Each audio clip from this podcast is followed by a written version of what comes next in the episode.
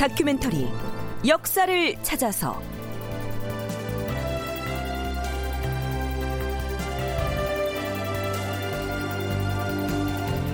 제 679편 문정왕후 수렴청정을 파하다. 극본 이상락 연출 정혜진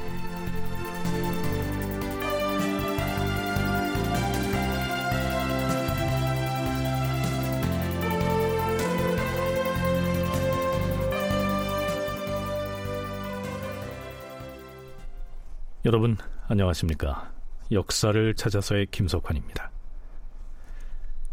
문정왕 후가 전국의 각 사찰에 400여 개소에 이르는 내원당을 설치하고 그 내원당의 관리를 왕실의 재정을 담당하는 기구인 내수사에 맡겼다.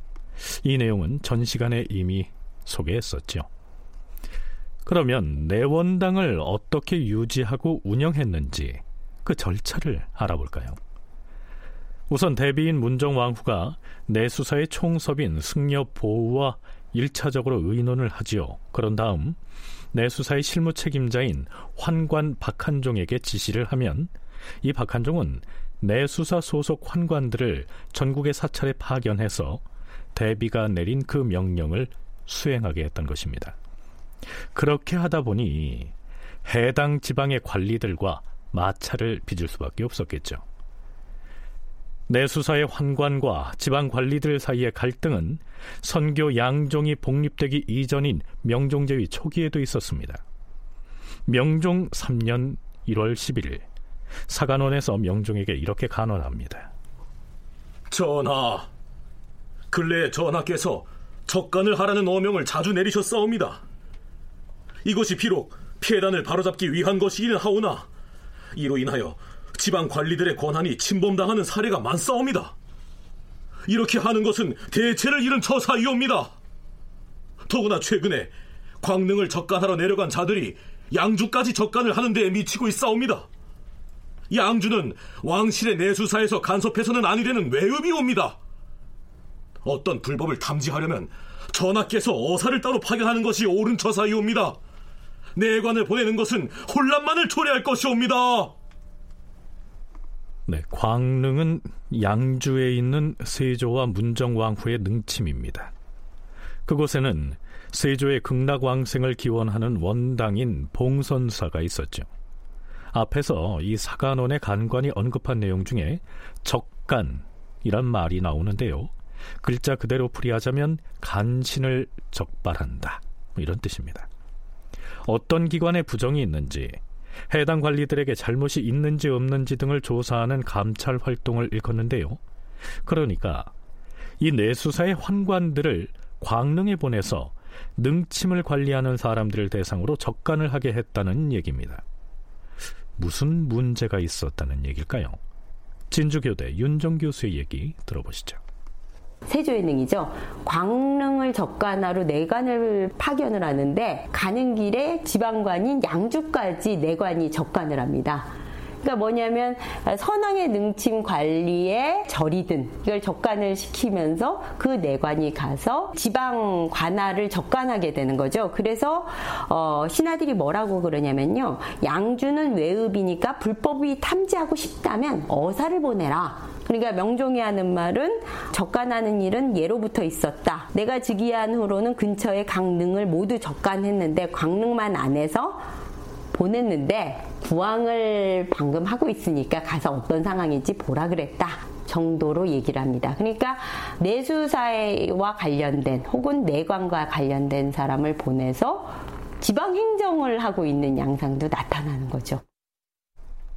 선왕의 능침을 관리하는 일은 왕실 재정을 담당하는 내수사 관할이 맞습니다. 그런데 대비의 명을 받고 파견된 내수사의 이 환관들이 광릉에 내려간 김에 양주군 관하에까지 들러서 그 지역의 수령인 양주 군수를 불러서 조사하는 등 권한을 남용해서 행패를 부렸던 모양이죠.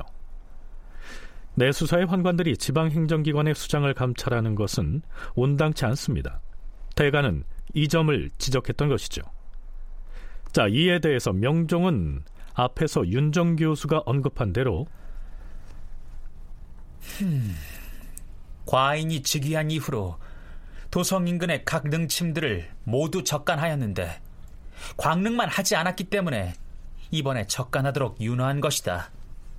또한 거기서 양주관하가 가깝기 때문에 근래 흉년으로 기근에 허덕이는 백성을 잘 구제하고 있는지 살피게 한 것일 뿐이니 그리 알라. 이렇게 대꾸를 하더니 일단 넘어갑니다. 우리가 여기에서 명종제위 초기의 능침 적간에 관한 기록을 애써서 들춰가며 소개한 데에는 이유가 있습니다. 그때에는 선왕의 능침 몇 군데만을 내수사에서 관할했음에도 대비의 명을 받아서 그곳에 파견된 환관들이 지방 관리들과 이처럼 마찰을 빚었었는데요. 우리가 탐색하고 있는 이 명종 7년 혹은 8년 무렵에 이르면 전국의 사찰에 세워진 내원당이 무려 395개소에 이르렀고 그 폐해가 오죽했겠느냐. 이 점을 강조하기 위해서입니다.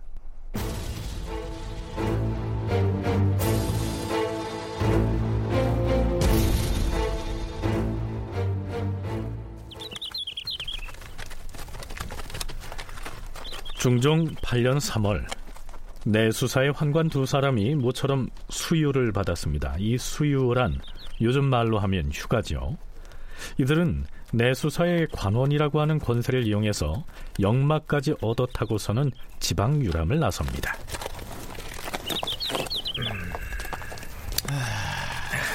하하, 바야흐로 춘사몰이라 새소리 또한 정겹구나.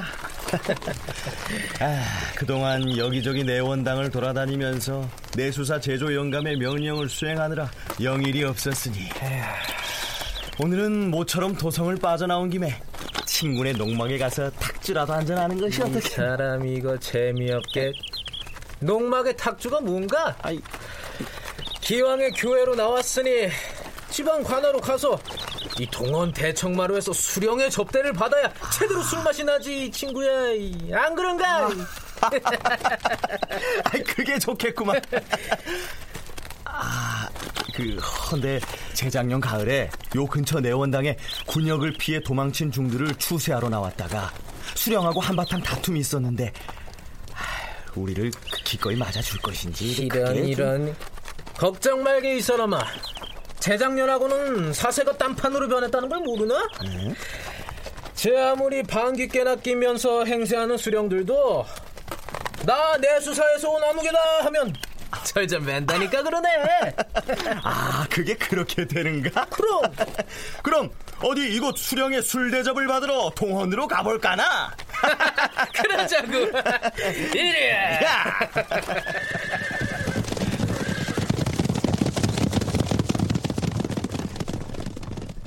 이해 3월 22일의 실록 기사에는 내수사 환관들에 관련해서 이런 기사가 올라 있습니다. 이 무렵에 환관들의 방자함이 매우 심하였고 그들을 대하는 임금의 마음 또한 매우 관대하고 지극하였다. 홍문관 관원이나 대관들도 수유를 받아 나들이 할 때면 흉년으로 사정이 어려워서 역마를 탈 수가 없었는데 황건으로서 수유를 받은 자들은 역마를 타고 마음대로 사방을 횡행하였다. 또한 내원당에 있는 사찰들을 적간하는 일로 지방의 주와 군을 멋대로 출입하면서 수령을 능멸하였다. 수령들이 내수사의 황관들을 정성을 다하여 큰 손님처럼 접대해 주어도 혹 제 뜻대로 되지 않으면 내수사에 참소를 하곤 하였다. 이 때문에 임금은 수령들이 임금의 명을 감히 받들지 않는다고 여러 번 질책하였다. 중화군수 김덕룡은 환관을 대접하지 않았다는 것 때문에 추고당하기까지 하였다. 이날 저녁에 열린 경연에서 경연청의 검토관 이연청이 이 일을 문제 삼고 나섭니다. 전하, 성종께서는 이단을 믿지 않았을 뿐만 아니라 잘 모르고 불교에 가담하는 유생들도 죄를 주었사옵니다. 성종께서 어떤 유생을 어떻게 죄 주었다는 말인가? 황해도에서 초시를 치를 때 시험관이 이렇게 물었사옵니다. 근래 가뭄으로 한해가 드는가 하면 큰 물이 져서 수해를 입는 일 또한 막심하다. 게다가 이런저런 역병으로 백성이 죽어나가는데 이것을 어찌해야 좋겠는가? 그러자 질문을 받은 훈도가 이렇게 대답했다 하옵니다. 불공을 열심히 하여 부처님께 자비를 구하는 것이 백성을 구제할 수 있는 방법입니다. 그래서 시험관이 그 사실을 전하께 계달하니 성종께서는 그 훈도의 학술이 매우 부정하다고 노하시고는 당장 하옥하여 치죄하라고 하셨사옵니다. 하온데 지금의 사정은 딴판이옵니다. 내수사 제조의 명을 받들고 나간 환관들이 어명이라고 사칭한 사례가 매우 많았고 또한 외방에 있는 사찰의 전지를 추쇄하면서 숱한 말썽을 빚고 있으니 전하의 성덕에 큰 누를 끼치고 있는 것이옵니다. 그렇사옵니다.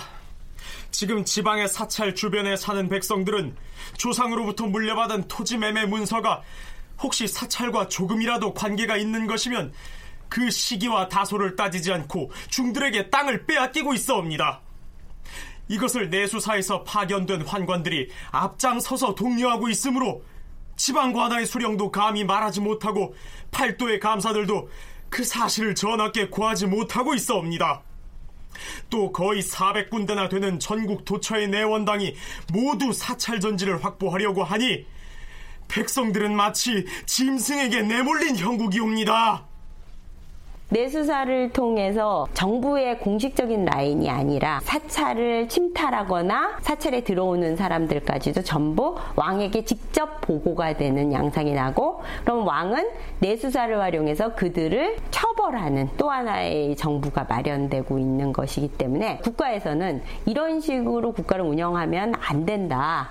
특히 내수사가 어, 공적인 라인을 타고 잘못된 일이 있으면 형조에서 해서 처리를 해야지 이것에 또 문제점은 뭐냐면 이렇게 개인적으로 공적 구조를 하지 않으면 왕한테 잘못된 어, 뇌물이 들어가기도 하고 혹은 잘못된 정보가 들어가서 커다란 영모나 전국 불안정이 올 수 있기 때문에 공식적이지 않은 역할을 하는 것에 대해서 굉장히 지속적으로 내수사의 역할을 비판하는 사료들이 많이 나와 있었습니다. 내수사 환관들의 비행과 권력 남용을 지적하는 대간의 간언은 명종 8년 6월 6일치 실록 기사에도 나타납니다. 임금인 명종이 설득력 있는 답변을 내놓지 못했기 때문이죠. 주상 전하, 오늘날 환관의 무리 중에는 선량한 자가 적고 간교한 자가 많사옵니다. 이들이 전하를 좌우에서 가까이 모시면서 기회를 엿보아 임금의 뜻에 영합하고 있는 것을 정녕 모르시옵니까? 옛날에는 내수사에서 인신을 사용하거나 직접 공문을 발송하는 일이 없었사옵니다. 그런데 지금은 버젓이 그렇게 하고 있으니 마치 승정원과 육주에서 해야 할 일들을 멋대로 행하고 있다 해도 틀린 말이 아니옵니다. 내수사의 환관들이 비위가 뒤틀린 일이 있다고 호소하면 그 내용이 즉시 전하에게 상달되어서 임금의 귀를 더럽히고 더러는 임금을 경로시키고 있사옵니다. 그 때문에 지방의 군읍에서 파직되거나 서울로 잡혀와서 신문을 받은 자도 있사옵니다. 전하, 환관이 전하께 잘못을 저지르도록 종용하여 허물 있는 곳으로 인도하는 것을 나라 사람들 모두가 알고서 공론하고 있사옵니다.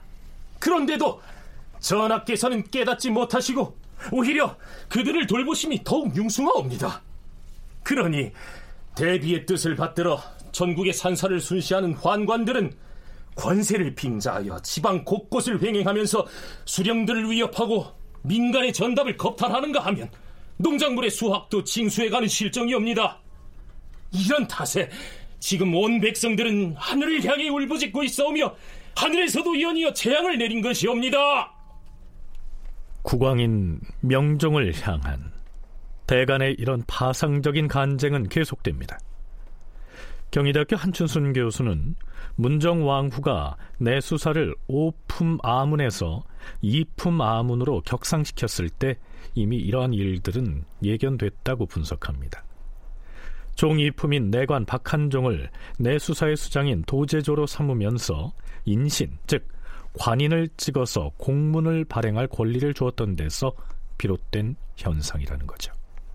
이품 아문이 됐으니까 이건 변칙적인 거죠. 변칙적으로 어, 떤그 정책을 위해서 국가의 아문을 이렇게 격상을 시켜놨지만 그러나 그럼에도 불구하고 이품 아문으로 행세를 할 수 있을 만한 상황이었기 때문에 이거는 당시로서는 공문서로서의 효력이 있었다고 봐야 되고 따라서 지방관들은 따를 의무가 있었죠.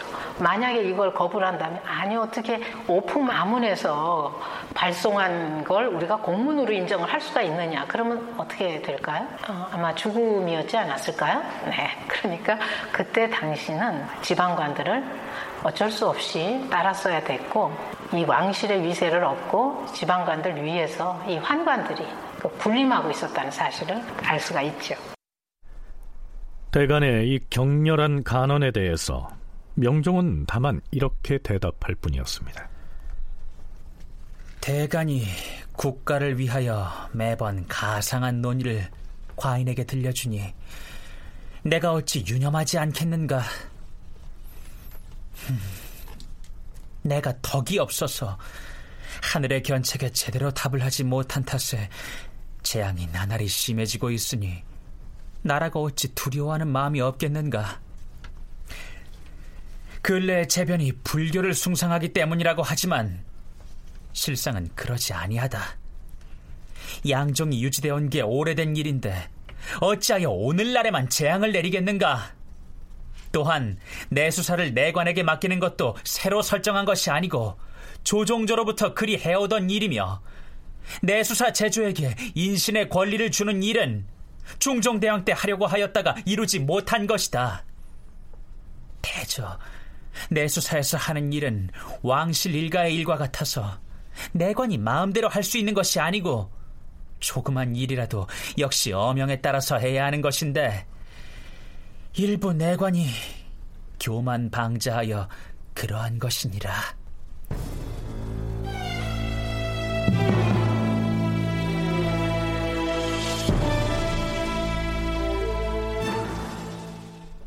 자, 그럼 이제부터는 사사전 추세에 관한 얘기를 해보기로 하죠.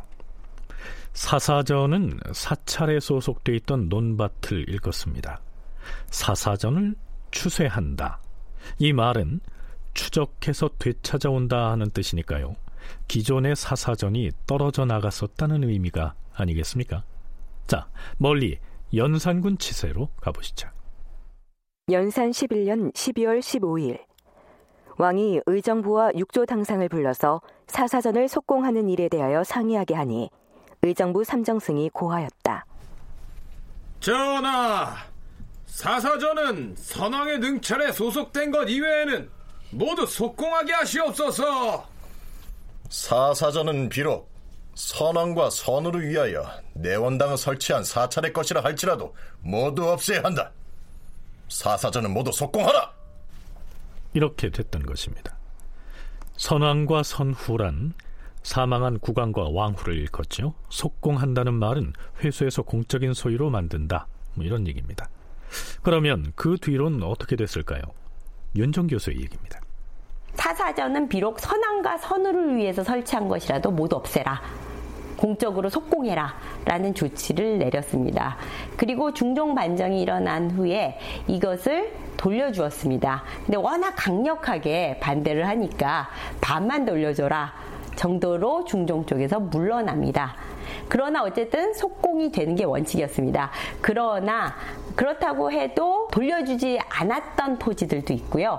백성들이 계속 쓰고 있었던 토지, 특히 한국에서는 사찰이 사찰이 산에 있기 때문에요. 사찰이 관여하는 토지 중에 항상 기경되지 않고 경작되지 않고 묵어 있는 땅들도 있고 묵어 있으면 백성들이 토지가 없으면 가서 다시 기경을 해가지고 쓰고 있는데 절이 힘이 약하면 자기 땅처럼 이렇게 쓰고 있는 전들도 있죠.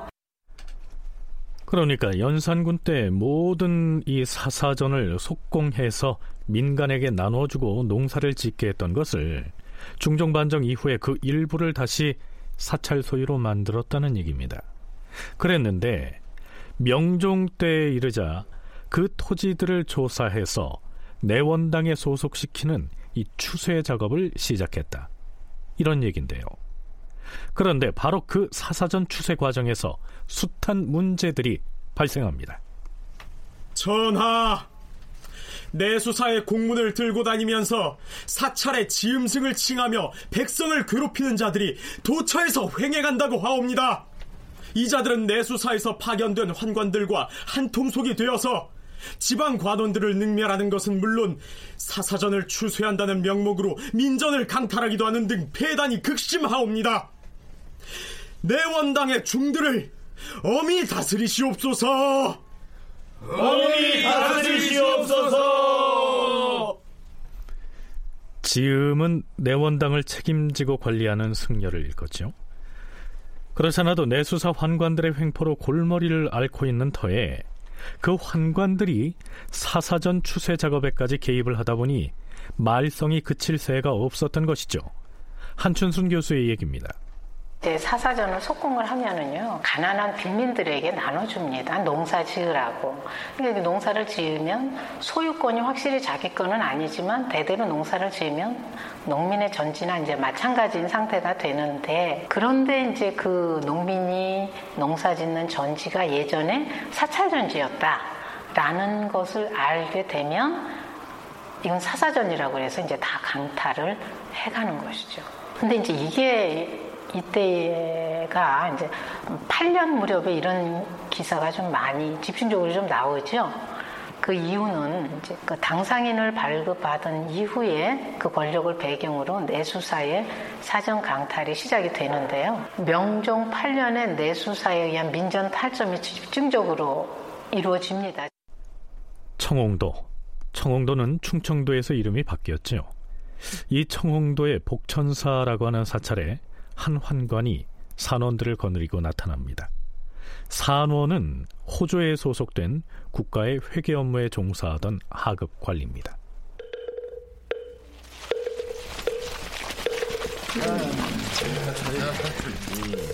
여기 주지승은 어디 있느냐? 아니, 지음승 나오라고 해라. 제가 이 사찰 내원당의 지음이오만. 나는 이 사찰의 사사전을 추세하러 온 내수사의 관원이다. 자, 내수사 도제조의 관인이 날인된 공문서를 가지고 왔으니 확인해봐라. 아, 예. 그런데 우리 사찰에는 추세할 만한 사사전이 별로 없습니다. 이미 속공되었다가 민전으로 변한 땅이 일부 있었다고는 하나 워낙 오랫동안 백성들이 농사를 짓고 있기도 하고 지금 무슨 소리를 하고 있는 것인가? 당장 이 절에 보관하고 있는 사사전의 토지 대장을 가지고 오라. 내가 우리 선원들과 함께 마을로 내려가서 모두 되찾고야 말 것이다. 아, 저, 우리 절에 사사전 대장이 남아있지 않습니다. 하지만 속공된 지 100년, 200년이 지난 게 아니니 민가에 가서 조사를 해보면 다 나올 것이야. 자, 내려가자. 예. 이런 방식으로 이미 민전이 돼 있는 땅을 강탈해서 사사전으로 복속시키는 사례가 빈발했던 것이죠. 민전이라는 표현은 백성의 땅, 그냥 일반적인 표현입니다. 그래서 이 백성의 땅이라는 건 권세가의 땅일 수도 있고, 약한 백성의 땅일 수도 있으나, 어쨌든 공적인 토지는 아닌 땅으로 갖고 있는 땅들인데, 이게 내원당이나 불교가 다시 성교 양종의 구도가 되면서 원래 있는 것을 다시 재추사해서 원래대로 한다고 하면 원래의 토지 문서를 가지고 와서 원래 거를 내놓으라 그래도 이들은 계속 경작하고 있었던 토지니까 굉장히 억울할 수 있고요. 이것이 가능하게 되면 실제로 원래가 사사전 토지가 아님에도 불구하고 소유권이 명확하지 않은 토지를 그 지역에 있는 유력자와 정보를 짜고 아 저거는 먹을 수 있을 것 같은데 라고 하면 내수사가 가서 어, 원래 사사전 거다 라고 해서 침탈할 수도 있습니다. 윤정 교수가 언급한 것처럼 이미 권세가 소유로 돼 있는 민전의 경우에는 모른 척 눈 감아주기도 했습니다. 하지만 힘없는 백성들의 경우에는 그동안 생계의 미천으로 삼아서 경작하던 땅을 하루아침에 뺏기고 유랑인의 신세가 되기도 했죠.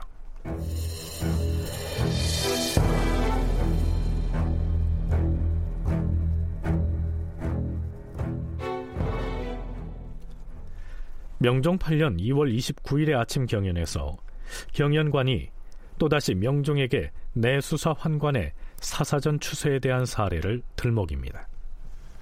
주상 전하, 청홍도의 복천사에 산원들을 데리고 간 환관이 백성들의 전답을 무리하게 빼앗은 일이 있어 양사가 합동을 아른 지 며칠이 지나지 아니했는데 이번에는 경상도 성주의 한 사찰에 있는 내원당 소속의 중이 인근의 영산으로 가서 어느 과부의 집에 머물면서 백성들을 심히 괴롭혔다 하옵니다. 그 승려가 백성들을 어떻게 괴롭혔다는 것인가? 그 중이 무리를 이끌고 민가에 들이닥쳐서는 이 집에서 농사 짓고 있는 땅이 본래 사찰 소유의 땅이었는데 왜 아직 내놓지 않고 농사를 계속 짓는 것이냐? 자, 아, 아, 아닙니다, 나리. 우리가 농사 짓는 땅은 우리 조부 때부터 대대로 읽어온 전답인데. 어허! 우리가 다 조사해봤는데 말이 많구나. 어, 저, 저, 나리, 나리 제발 그 땅을 빼앗기면 우리 식구 모두 굶어 죽습니다요. 전답을 빼앗는 것이 아니라 어명에 따라 사찰의 땅을 돌려받는 것이다. 그동안 불법으로 농사를 지었으니 금년 수확한 소출은 우리가 거두어 가야겠다. 얘들아, 네. 저쪽 광을 뒤져서 쌀이든 수수든 다 꺼내오도록 해라. 이런 몸이 어디 있어? 안 돼요, 안 돼요. 뭘 먹고 달라고? 아이고, 제발 멈추고 가져가지 말고. 어, 잘 되었다. 그동안 불법으로 사전을 읽어서 농사를 지어 먹었으니 저 암소도 끌고 가야겠다. 외양간에 가서 소를 끌어내라. 이런 법이 어디 있어요? 저는 안 돼요.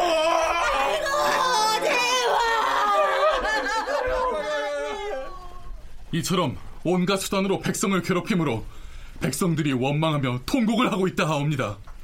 뿐만 아니라 각도로 내려간 내수사의 환관들이 겉으로는 도망친 중들을 추세한다고 하면서 중들로 하여금 당나무로 만든 종이를 거두게 해 마차를 동원해 운송한다 하옵니다.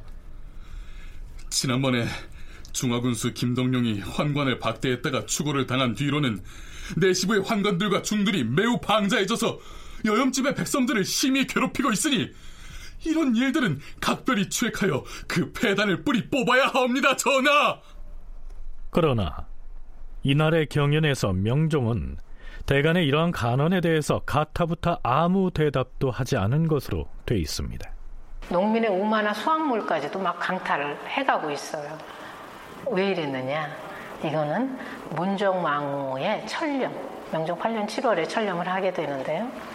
문정왕후의 천렴을 앞둔 이 시기에 급증한 내원당 전지 395개 내지는 400여 개 거기에 대해서 전지를 다 마련해 주어야 되고 내원당 운영에 필요한 승려 및 물자가 대대적으로 필요했기 때문입니다. 내원당을 그 명종이 안녕을 위해서 그 기원을 하려면 무엇인가 재정이 있어야 되고 그걸 맡아서 할 수 있는 사람이 있어야 된다. 이게 필요했어요.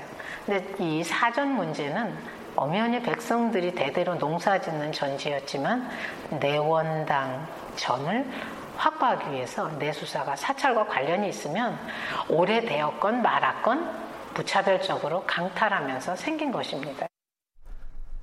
한춘순 교수의 얘기 중에 문정왕후가 철렴을 앞두고 있었다는 언급이 있습니다.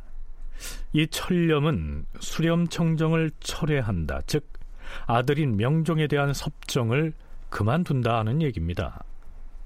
그렇게 되면 명종이 직접 정사를 살피는 친정이 시작되니까 문정왕으로서는 뒷전으로 물러나게 돼도 이 나름의 권력 기반을 구축해둘 필요가 절실했겠지요.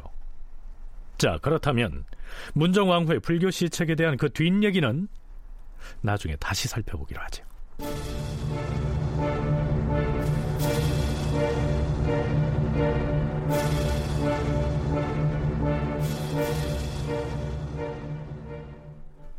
명종 8년 7월 12일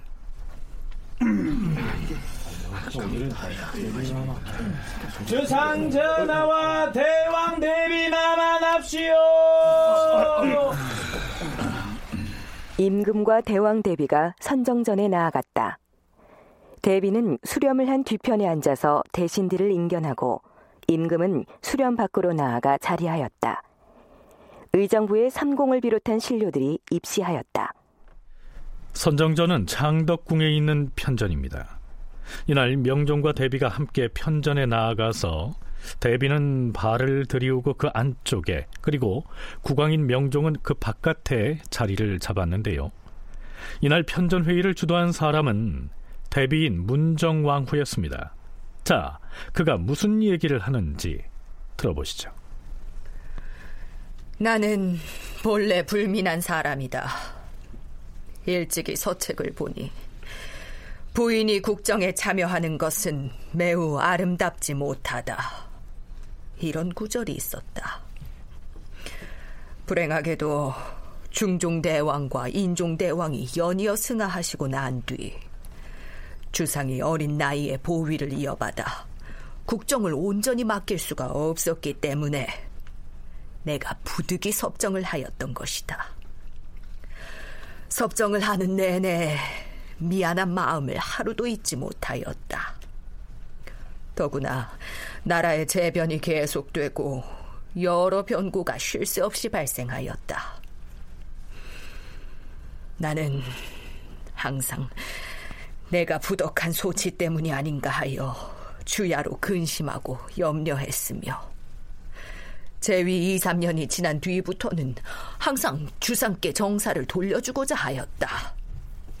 그러나 주상은 그때마다 아직 학문이 성취되지 못하였다고 말하면서 나란 일을 홀로 결단할 수 없다는 이유를 들어 굳이 사양하는 까닭에 머뭇거리다가 지금에 이르게 된 것이다.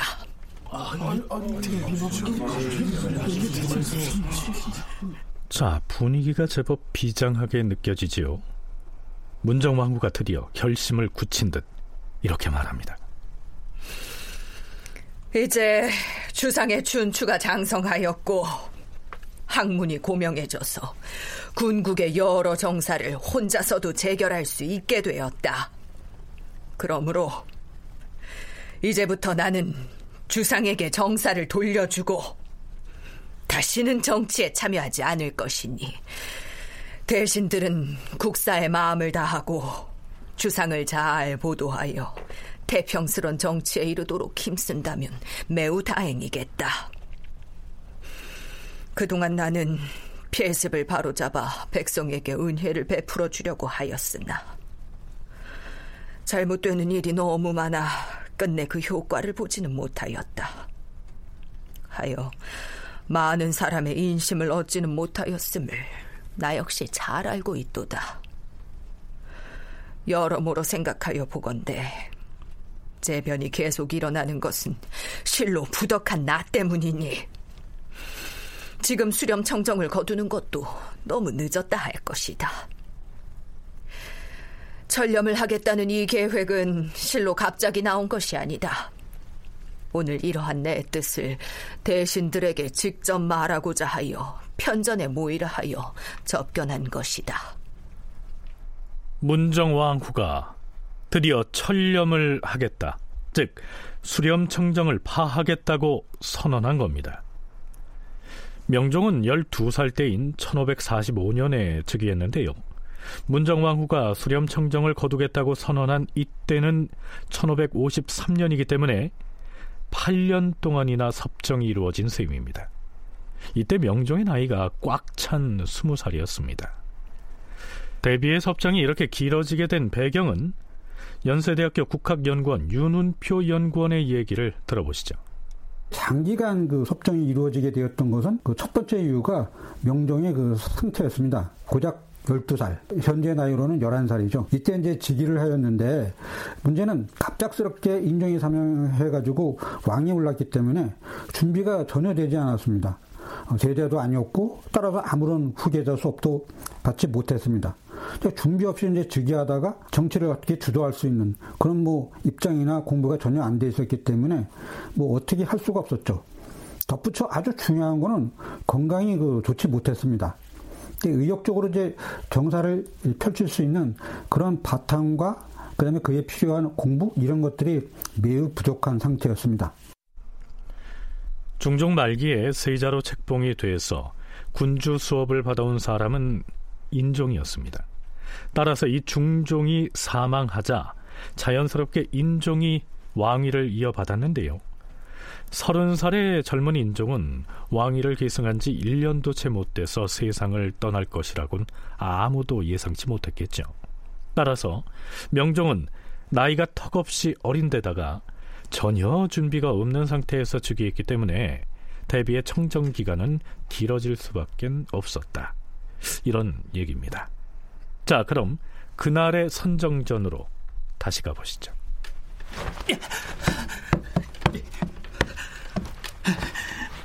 대비 마마, 철렴하시겠다는 말씀을 거두어 주시옵소서. 실록에는 임금이 탑에서 내려와서 사양하였다. 이렇게 기술되어 있습니다. 탑이란 임금이 앉는 단 위의 의자를 말합니다. 옥좌 혹은 어좌라고도 하죠. 허허, 이거 참. 주상이 탑에서 내려와 있으니 내 어찌 마음 편히 앉아 있을 수 있겠소. 빨리 탑으로 오르도록 하시오. 그러자 임금이 대비의 명을 받들어 다시 탑으로 오른 다음 여전히 엎드려서 말하였다. 대비 마마, 소자는 성품이 본디 불민하고 학식이 또한 모자라옵니다. 자전께서 주야로 이끌어 주심을 바라는 마음 어찌 그 끝이 있겠사옵니까? 하운데 자전께서 뜻밖에도 승정원의 명을 내려서 성종조에 정의왕후가 수렴 청정을 거두신 의리를 적어 올리게 하시고 뒤이어 대신을 접견하여 소자에게 정사를 돌려주게 명하시니 소자는 환공하여 몸들 바를 모르겠사옵니다. 소자가 어떻게 감히 국사를 홀로 결단할 수 있겠사옵니까? 명을 거두어 주시옵소서. 내가 지금까지 섭정을 한 것은 주상의 학문이 아직 성취되지 못한 때문이었소. 지금은 주상의 나이가 장성하고 학문이 진보하여 모든 일을 홀로 결단할 수 있을 것이니 사양하지 말고 훌륭한 정치를 도모하여서 생민들을 복되게 해야 할 것이요. 나는 결코 다시는 섭정하지 않을 것이요. 대비마마, 부덕한 소자가 비록 백성 위에 군림하고 있지만 자품이 어리석고 둔하여서 학문이 성취되지 못하였으니 국사를 어떻게 홀로 결단할 수 있겠사옵니까? 삼가 팔아옵건데 자전께서는 종묘사직의 대계를 위하여 제발 철념을 서둘지 마시옵소서. 나는 지금 근심과 고민으로 정신이 혼란스러운 탓에 국정에 오랫동안 참여할 처지가 못 됩니다. 굳이 섭정을 계속하여 역사의 기록을 더럽히는 일은 하지 않을 것이요. 주상이 어렸을 때에는 섭정을 그만두기 어려운 바가 있었지만은 지금은 결코 함께 정사를 처리하는 것이 옳지 않으니 주상은 다시 생각을 바꿔 받아들이시오. 대비마마의 하교하심이 비록 간절하시나 반복하여 생각해 보아도 그렇게 하는 것이 옳은 것인지 아직 잘 모르겠사옵니다. 정희 왕후는 8년 만에 섭정을 그만두었는데 나는 지금 9년이나 되었으니 오히려 너무 늦은 것이요. 네, 문정 왕후는 성종 주기 초에 역시 수렴 청정을 했던 정희 왕후와 자주 비교가 됩니다. 정희 왕후는요 8년 만에 그만뒀는데 자신은 9년 동안이나 했으니까 이젠 더 이상은 안 된다. 이런 얘기인데요. 이 대목에 대해서 한국학중앙연구원 원창의 책임연구원은 이렇게 해석하죠.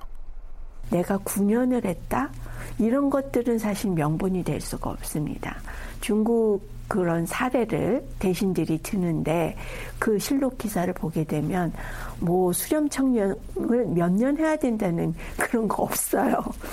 대비가 죽을 때까지 한 그런 사례들도 있고 그렇기 때문에 뭐 정의왕후가 8년을 했으니까 뭐 나는 9년 길다 이게 얘기하는 거는 그저 변명에 지나지 않고 우리나라도 어, 정의왕후, 문정왕후가 그 초창기에 지금 수렴 청정을 했기 때문에 몇 년 해야 된다는 규정도 없습니다. 오히려 두 왕후가 이렇게 수렴 청정을 하면서 정치를 농단하는 폐단이 있었기 때문에 그 다음에 왕후들 수렴 청정 기간이 굉장히 오히려 축소되게 되는 어떤 단초를 제공한 거지 몇 년 해야 된다는 규정은 없어요. 사실 조선 개국 이래 처음으로 실질적인 수렴 청정을 했던 사람이 바로 성종 때의 정희 왕후였고요. 명종 때의 문정 왕후는 두 번째였습니다. 그리고 수렴 청정을 몇 년 동안 해야 된다 이렇게 정해놓은 규정도 없었기 때문에 8년이 길다, 9년이 길다 이런 식으로 그 기간을 가지고 얘기하는 것은 명분에 불과하지요. 오히려 이 두 대비가 청정 기간에 국정을 농단했기 때문에 후대에 가서는 앞서의 두 사례를 반면교사 삼아서 수렴 청정을 일찍 거두게 됐다. 원창의 연구원의 견해가 그러합니다.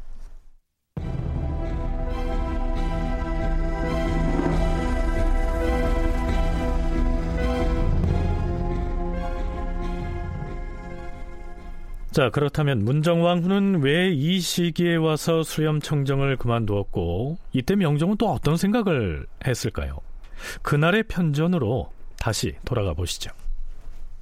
대왕 대비마마 주상이 어린 나이에 보위를 이으셨으나 자전의 보살핌에 힘입어 오늘에 이르러서 드디어 춘추가 왕성하고 학문이 고명해졌으니 국가에 어찌 이같이 막대한 경세가 있겠사옵니까? 대비께서 청정을 물리시기로 결정을 하시니 이는 바로 국가와 백성들의 축복이옵니다. 대비께서 모든 정사의 번다함을 일체 주상께 돌리시고 편안히 정신을 기르신다면 이는 더욱 아름다운 일이 될 것이옵니다. 영의정 심연원이 나서서 섭정을 거두기로 한 문정왕후에게 찬사를 보냅니다. 그러자 문정왕후도 그 말을 받아서 지금 나는 정신이 혼란스러워서 더 이상 국사를 보살필 수가 없다. 또한 나라의 흉년이 들어 생민이 집을 떠나 유랑하고 있는 실정이니 내가 섭정을 했던 9년 동안 한 가지 일도 제대로 한 것이 없도다. 내가 주야로 근심하고 염려하며 어찌할 바를 알지 못해 하면서도 지금까지 머뭇거리며 섭정을 계속해온 까닭은 오직 주상께서 학문에 전념하여 고명한 경지에 이르기를 바라서였다. 지금은 주상의 연령이 왕성해지고 학문이 성취되어서 큰 일을 맡길 수가 있게 되었는데 내가 어찌 계속해서 정사에 관여하겠는가? 이렇듯 재차 자신의 뜻을 밝혔는데요. 이 상황에서 명종이 다시 나서서는 대신들을 돌아보면서 이렇게 말합니다. 영상은 무슨 말을 그리 하는가? 대신들도 대비께 섭정을 그만두는 것이 불가하다는 뜻을 극력 아뢰어야 할 것이다.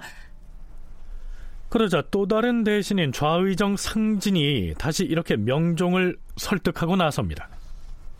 주상 전하, 지금 전하께서는 작품이 워낙 탁월하시어서 즉위하신 초기에도 여러 흉악한 간신들을 분변하여 죄를 주시었으니 그 명철함이야 따를 사람이 누가 있겠사옵니까? 일찍이 옛날 역사를 보건대 대후가 섭정을 하는 것은 정사에 관여하기를 좋아해서가 아니옵니다. 고위에 오른 임금이 나이가 어리면 형평상 국사를 전적으로 맡길 수가 없으며 또한 반드시 학문에 전념한 후에라야 나라를 다스리는 방법이 우러나오기 때문에 어쩔 수 없이 섭정을 했던 것이옵니다. 지금 우리 주상께서는 학문이 고명하시고 따라서 자전께서는 전하가 모든 정사를 혼자서 처리할 수 있음을 아시기 때문에 이러한 결정을 내린 것이옵니다. 그런데도 전하께서 망극하신 마음으로 이처럼 굳이 사양하지 않을 수 없을 것이오나 지금 자정께서는 춘추가 높으시니 모든 정사를 수고롭게 처리하시게 하는 것은 매우 미안한 일이옵니다. 전하께서는 부득이 자전의 결단을 따르시어야 하옵니다. 그럼에도 불구하고 명종은 또 철렴을 거두어 달라고 청합니다. 자, 여기서 우리는 조금은 냉정하게 이제는 수렴 청정을 파하겠다는 문정왕후와 또 그 파하겠다는 말을 제발 좀 거두어 달라고 청하는 명종의 내면을 좀 들여다볼까 합니다. 먼저 문정왕후는 더 일찍 수렴 청정을 그만두고 국왕인 명종에게 정치를 넘겨줄 수도 있었는데 어찌해서 명종이 스무 살이 되는 이 시점에 와서야 정사에서 손을 떼겠다고 했을까요? 원창의 연구원이 분석한 바에 따르면 이렇습니다. 문정왕후와 윤원영 중심의 국정 운영 체제가 완성됐다. 그래서 내가 전면에 나서지 않아도 내가 원하는 대로 정치는 흘러가게 됐다라는 말에 다른 표현이라고 얘기할 수가 있을 것 같습니다.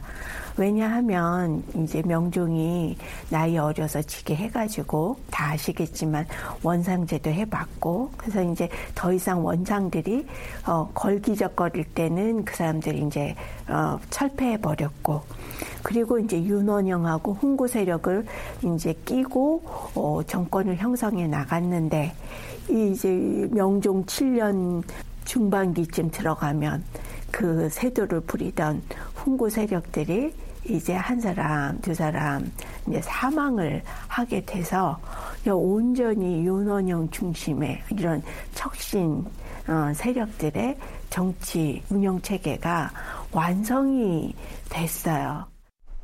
네, 우리가 지금까지 충분히 살펴봐서 알고 있듯이 문정왕후는 대단한 권력욕의 소유자죠. 그런 그가 일시에 정치 권력에서 손을 떼고 뒷전으로 물러날 리가 없다는 겁니다. 아마도 사전에 동생인 윤원영과 이런 의논을 했을 가능성이 있습니다.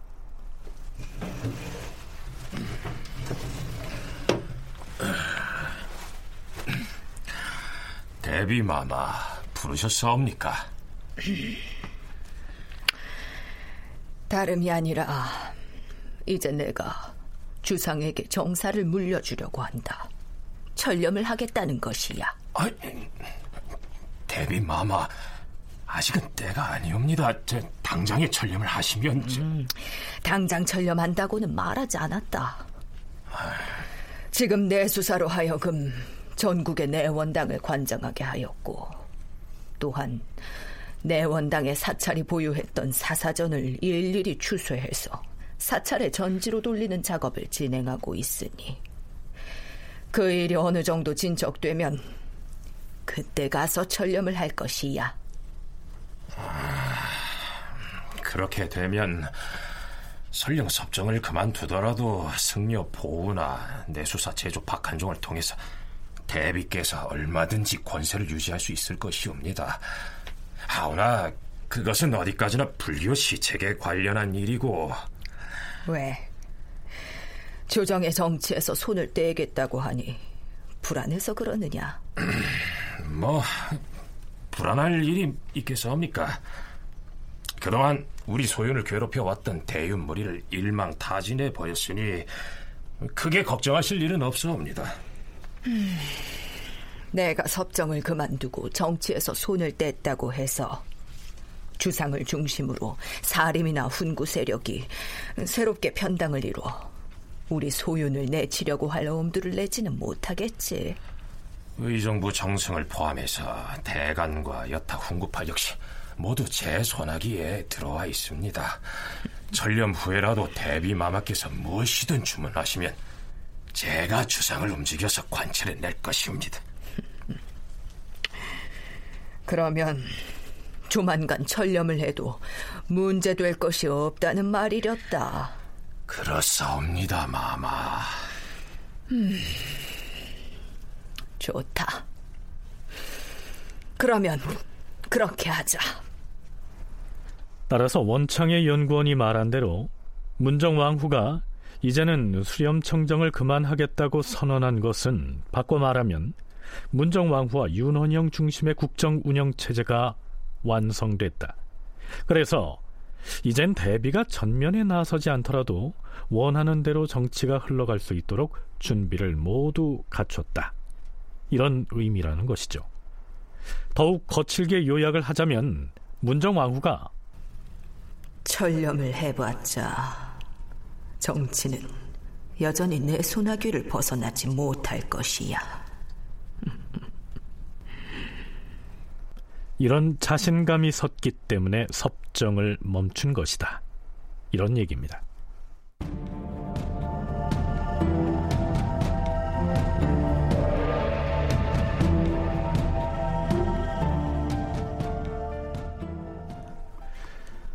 자, 그럼 이젠 갑작스럽게 대비로부터 이젠 혼자 알아서 정사를 살피라 하는 통보를 받게 된 명종의 처지에서 생각을 해보죠.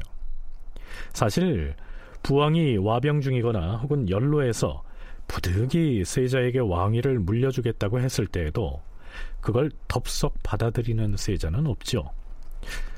적어도 세 번은 사양하다가 마지못해서 받아들이는 형식을 취하는 것이 그간의 미덕이었습니다. 그것을 겸양지덕이라고 하는데요. 하지만 문정왕후가 철렴을 하겠다고 했을 때 내보인 명종의 그 반응은 여러모로 겸양지덕의 차원을 넘어선 것이었습니다. 그는 앉아있던 옥좌를 비우고 단 아래로 내려와서까지 철렴을 거두어 달라고 대비에게 간청합니다. 대신들이 번갈아 가면서 명종에게 철렴을 받아들이라고 수차례에 걸쳐서 청을 했는데도 결국 그 당일에는 끝내 친정을 하겠다는 의사를 밝히지 않습니다. 지금 대비의 분부와 대신들이 아뢰는 말을 들으니 몹시 망극하도다. 나는 아직은 어리석고 둔하고 매사에 민첩하지 못하니 어떻게 홀로 국사를 결단할 수 있겠는가? 대신들도 대비께 철렴하시지 말라는 뜻으로 다시 한번 아뢰어 주기를 바라노라. 명종은 이제부터 대비의 도움 없이 혼자 정사를 살펴야 한다는 현실에 겁이 났을까요? 원창의 연구원은 그랬을 거라고 얘기합니다. 명종은 대비가 수렴 청정을 거두는 게 겁이 났을 수 있죠. 그래서 사실은 그날 기사를 보게 되면 대신들에게 계속 그걸 반대하라고 요청을 하고 있거든요. 탑전 아래로 내려와서 엎드리고 이런 거는 하나의 그냥 그 겸양의 행동이라고 볼 수 있지만 대신들에게 계속 청하라 그래요. 그것을 거두지 말도록 청하라고 강요하고 있는데 대신들은 해도 된다고 얘기하고 있거든요. 근데 문제는 그 대신들도 이미 윤원영이의 세력권 안에 들어있는 대신들이기 때문에 그렇게 얘기하지만 명종은 친정을 하려면 자기 세력이 있어야 되는데 지금 그 단계는 아니라서 철렴한 이후에 친정이 사실은 제대로 이루어지지 않았죠. 원했든 원치 않았든 이제부터 명종은 모름지기 직접 정사를 살피는 친정에 들어가게 됐습니다. 자, 글쎄요. 잘 해낼까요? 다큐멘터리 역사를 찾아서 다음 주 이 시간에 계속하겠습니다.